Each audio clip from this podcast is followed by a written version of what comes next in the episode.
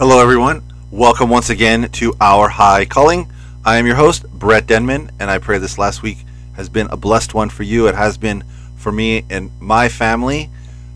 What I would like to talk about today is something that um, has been in the news lately, um, kind of um, head headline news.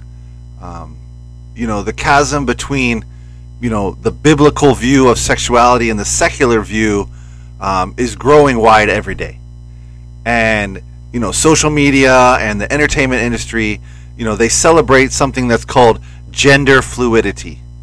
And they think it's a more enlightened enlightened way of thinking than the biblical view. And this trend um, has grown quickly um, because what you're seeing now is this push towards uh, transgenderism. And there are many transgender identified celebrities making headlines. You have drag queens leading story times at schools and libraries.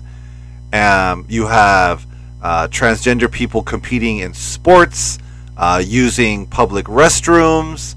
Um, and you even have parents uh, allowing underage children to be chemically and surgically altered, um, their bodies, that is.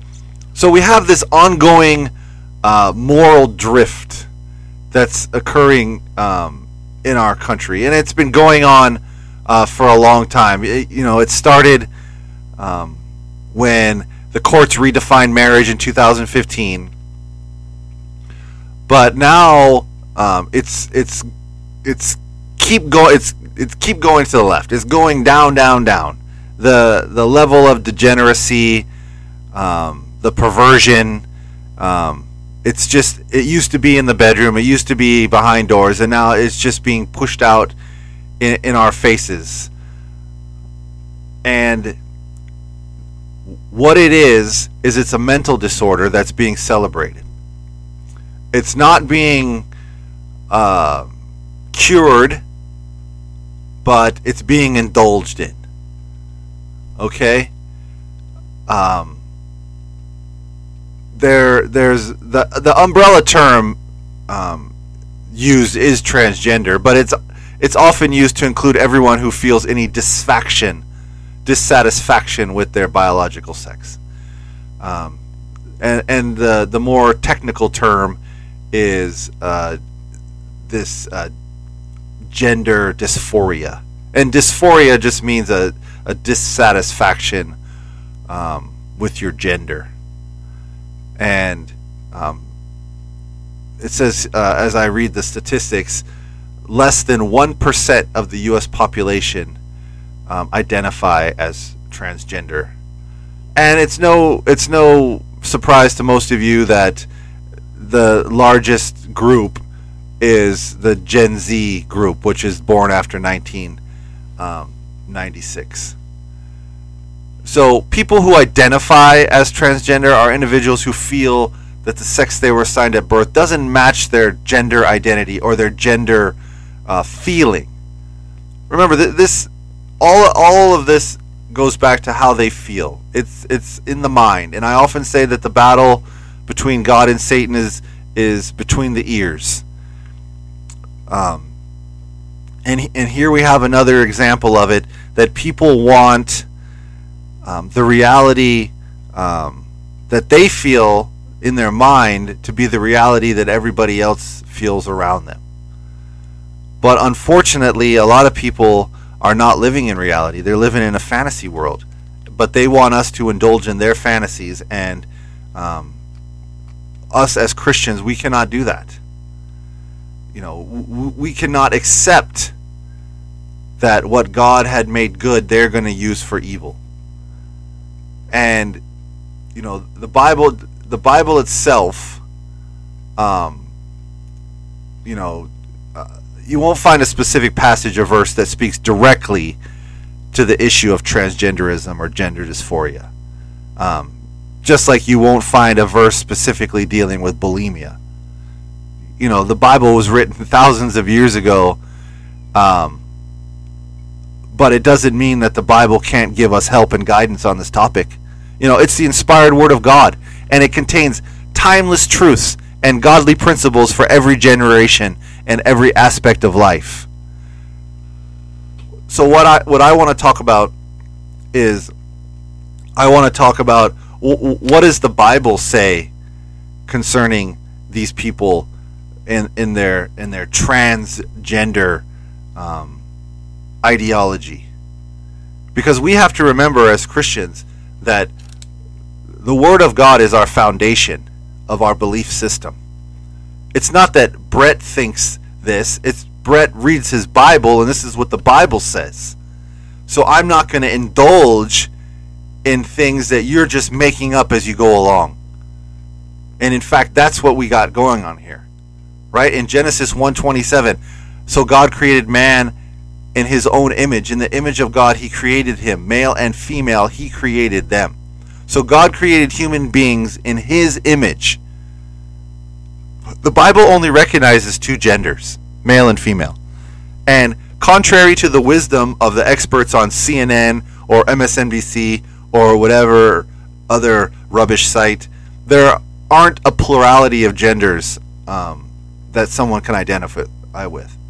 And the last time I checked, there were upwards of 70 def- different gender identities being used by people in the trans community.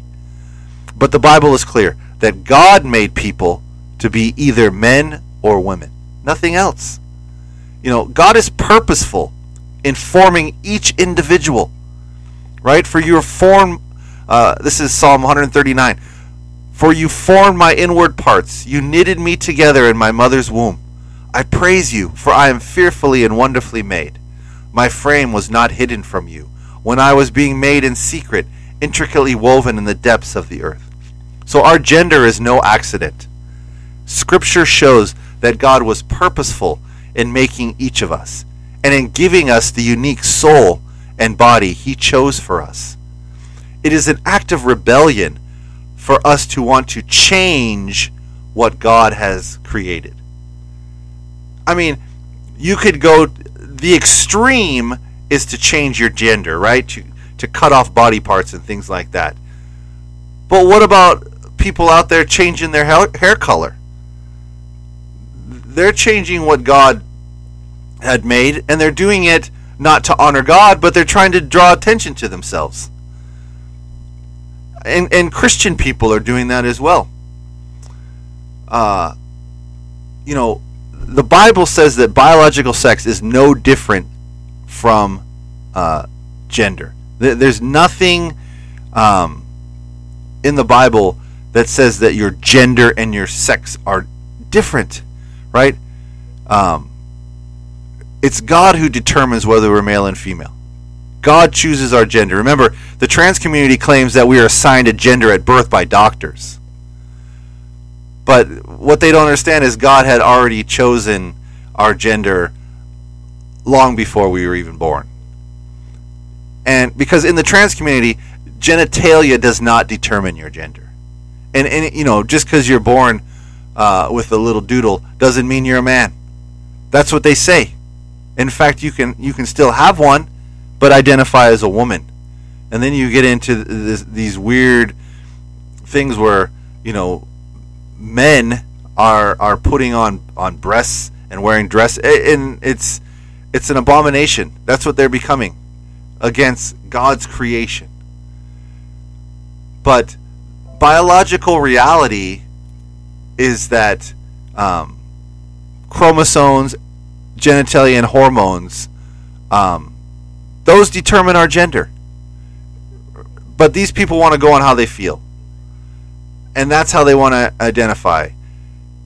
But feelings um, don't equate equate reality. As Christians, we don't just decide, "Oh, I feel like worshiping God today," or I, I don't feel like really worshiping. That's that's not how it is. Being a Christian is who you are. It's not what you do. And these people don't understand that. Being born a man or a woman, that, that's who they are and and their feelings don't change that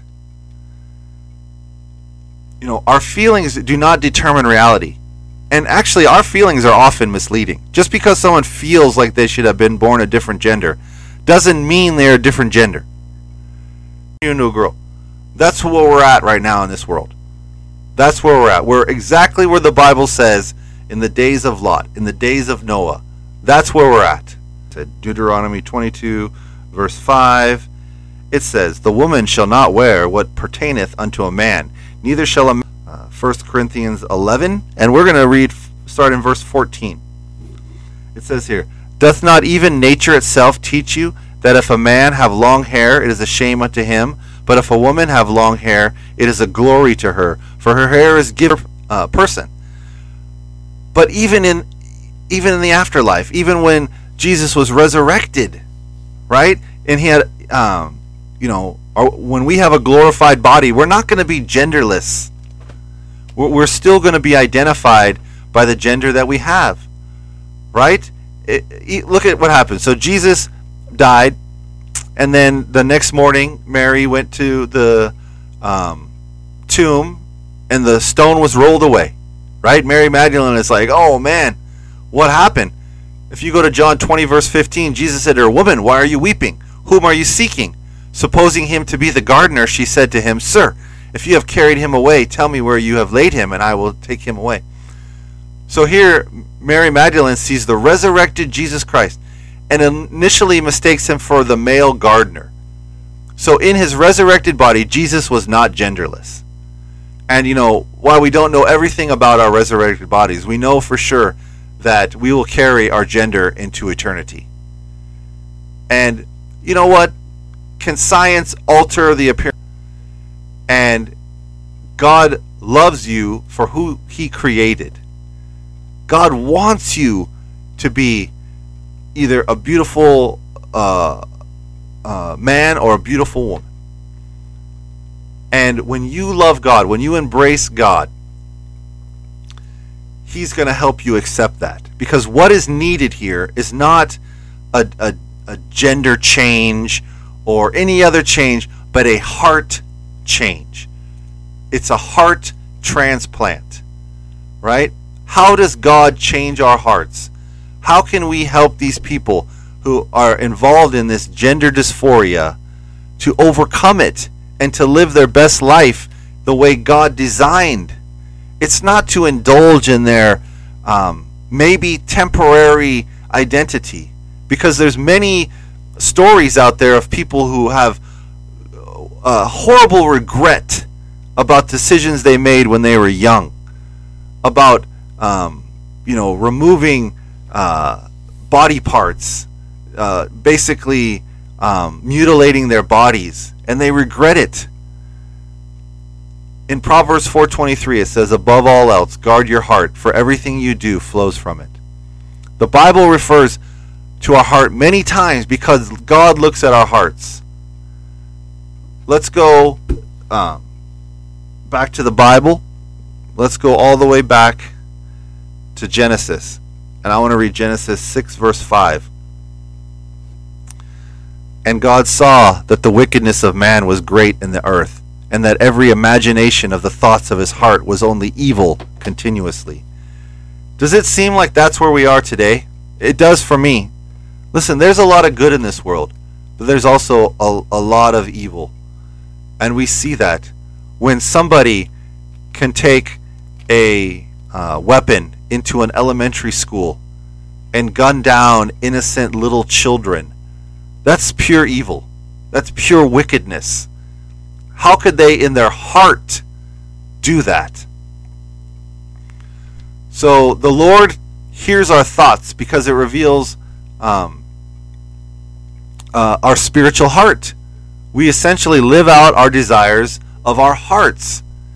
And how does the Lord change our worldly centered heart to a God centered heart? Well, it's about what where our treasure is, right? It's where um, we put uh, that things that we desire, right? Matthew six twenty one. For where your treasure is, there your heart will be also. What we think about the most and what we desire the most um, can be defined as our treasure. And in this world, most people's hearts desire worldly treasure. And you know what I'm talking about money, possessions, power, uh, popularity, right? They want the likes on the Facebook and the, well, probably not Facebook, I was told by somebody much younger than me that Facebook is for old people. Um, you know, they're on the Instagram and the TikTok and all that stuff. But the Lord changes our hearts where worldly treasure um, decreases, and, and and God becomes our true treasure, and you know, living eternity with Jesus becomes the most valuable thing we can think of. And what did David do when David was trying to recover um, from sin? He didn't make excuses. He didn't ask God to conform to his way of doing things. I'm talking about when he had the sin with Bathsheba, right? David had the husband of the woman he desired killed and then remarried her. And once he realized what a horrible mistake he had made, he repented. Right? He said in Psalm 51:10, "Create in me a pure heart, O God, and renew a steadfast spirit within me." He knew that he needed a new heart because he knows that we live out our life through the desires of our heart. So he needed a heart transplant. Just like these people who are going through this gender dysphoria, they need a heart transplant. They don't need to be changed on the outside, they need to be changed on the inside. And only God can do that. Only a relationship with Jesus Christ can do that. You know, Matthew 7 7 to 8 says, Ask and it will be given you, seek and you will find, knock and the door will be open to you. For everyone who asks receives, the one who seeks finds, and to the one who knocks the door will be opened. It is very important that we tell the Lord that we want a changed heart but because it reveals our godly desire and our dependence on the Lord. And when we depend on the Lord, we are going to be obedient and faithful to the Lord. Because that's the only way we can be successful. Remember, Jesus is our Lord and Savior. A lot of people want to accept him as their Savior, but they don't want him as their Lord. And I, I tell them, imagine it like this you're in a, a canoe, and you got two oars, and you're rowing. If you want to get anywhere, you need both of those oars rowing at the same time in the same direction.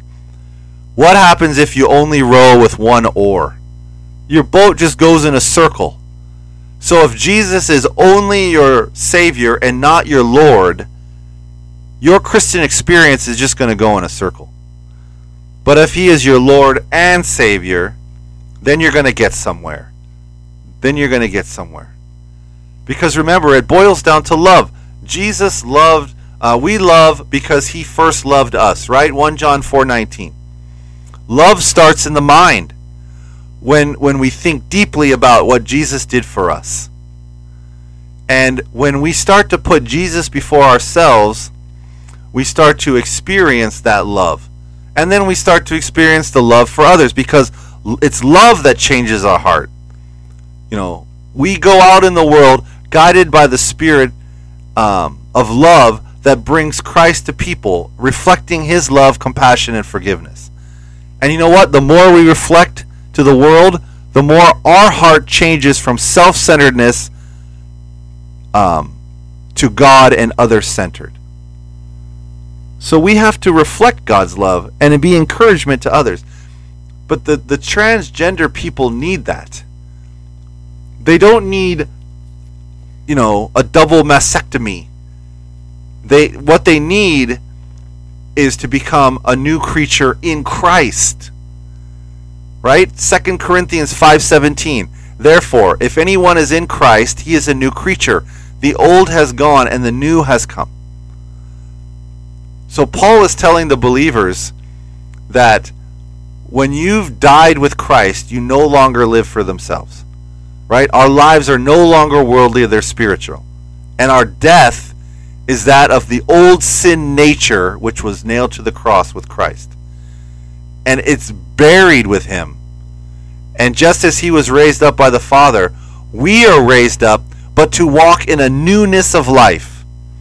Not a newness of gender, but a newness of life. And that new person that was raised up, Paul refers to as the new creation, the new creature. And you know, for us to understand the new creation, we must grasp the fact that a, a creation is something that God does. Right? It's created by God. And it's brought about by the will of God. Does God will to have all these people who are going through this gender dysphoria brought into his family? Absolutely. God uh, wants um, us to be recreated in ourselves, right? In our in our bodies that God created, but just created new, a new heart, a new mind, a new purpose in life. That's what he wants. God is going to create something entirely fresh and unique. Right? This new creation is completely new.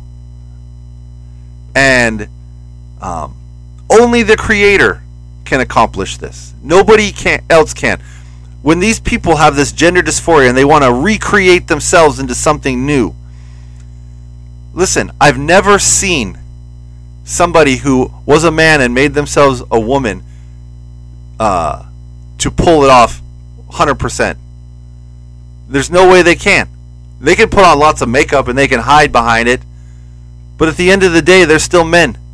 Now, don't get me wrong, you're going to say, well, I've seen some, you know, men that look like good looking women. Yeah. If you go to the Philippines or Thailand or something, you're going to see some men who, wow, you know, they look like women. Right? When I was in the Philippines, they're called lady boys. And my dad, who was stationed in the Philippines, uh, in Vietnam, uh, well, he, I don't think he was stationed there, but he visited there. He's like, you got to watch out for those lady boys because they look like women. They'll trick you. I was married when I went to the Philippines, so I wasn't worried about that. But I did have some ladyboys uh, yell at me when I was walking down the street. And you know, Filipinos, Thai, they're very feminine-looking people to begin with. So, you know, they're they're pretty hairless. So it wasn't very difficult for them to have clean shaven. Anyway, I don't want to get deep in the woods in that. But I'm just saying, when I see these transgender men walking around in, in dresses, I know right away because you know what? They still walk like men. They still, for the most part, talk like men. Um, you know, I saw that Bruce Jenner when I was living in Seattle when he was Caitlyn. I mean, the basically the guy was a dude in high heels. He had he was an athlete. He had huge calves. The guy looked like he could, you know, dunk a basketball. His calves were huge. His shoulders were huge. You know, he had lipstick and a wig on and a dress, but it, you could tell it was Bruce Jenner. So we can't recreate. Only God can recreate, but He wants to recreate in us a right spirit, a clean heart, right, a new mind, something that's um, that replaces uh, that uh, worldly mentality with with something that's that's fresh and good. You know, just like you know when a, a baby is born, it's got that that that you know fre- uh, the the body, uh, the skin is is nice and clean and and pure. Um, that's what Naaman received when he went under. His body was like that of a baby, right? It was it was it's not like mine. I got you know uh, my hands are calloused up and then uh, you know maybe I need a little moisturizer. I don't know, but you know I don't have that freshness. But God is trying to recreate us, and you know um, our bodies are not our own because they have been bought with a price, right? The the Jesus Christ died on the cross to purchase our bodies, right? So we are dedicating our bodies, our temple, right? Our bodies are called the temple of the Holy Spirit. We're dedicating it to God, and we're going to uh, live in this body that He gave us to glorify Him. And you know, when we when we allow God to work in us, then um, then we're going to praise Him. You know, and we're not going to want to sin. Listen, is it a sin to change your gender? I believe so. Is it a sin to mutilate your body? I believe it is. You know, but God's going to help us overcome that. You know, there's a difference between continuing to sin and continuing to live in sin. Right? God wants us to be sinless. in life. But the redeemed Christian is being sanctified, right? Made holy day by day, sinning less and less and less, and hating sin more and more and more when he fails. Yes, we still sin, but unwillingly and less and less frequently as we mature. Right? Our new self hates the sin uh, that still holds on to us. And the difference is that a new creation is no longer a slave to sin. We formerly were. We were a slave to sin. We were a slave to alcohol. We were a slave to tobacco. We were a slave to all these things. But we are freed from sin, and it no longer has power over us. You know, we are empowered by and for righteousness. Right? We now have the choice uh, to, to not um, let sin reign in our life because to be dead to sin but alive to God in Jesus Christ. And and we have that power. So let's pray for these people with this gender dysphoria. Let's pray for our communities um, to embrace these people, to reach out to them, to show them God's love. But also, let's not indulge in their fantasies. Let's not let their idea of reality uh, be made our reality, forced upon us. Stand firm on the foundations and principle of God's word, and and and and don't allow this evil ideology to bury you or your family or your friends or your community. Let's pray. Dear Heavenly Father, we thank you for your love and mercy. We thank you for the power you have to um, make us into new creatures, to help us to understand your love is eternal and that what you made is perfect and that we have a, you have a plan for our life. We thank you in Jesus' name. Amen. All right, everyone. Have a blessed week, and we'll see you right back here next time. God bless.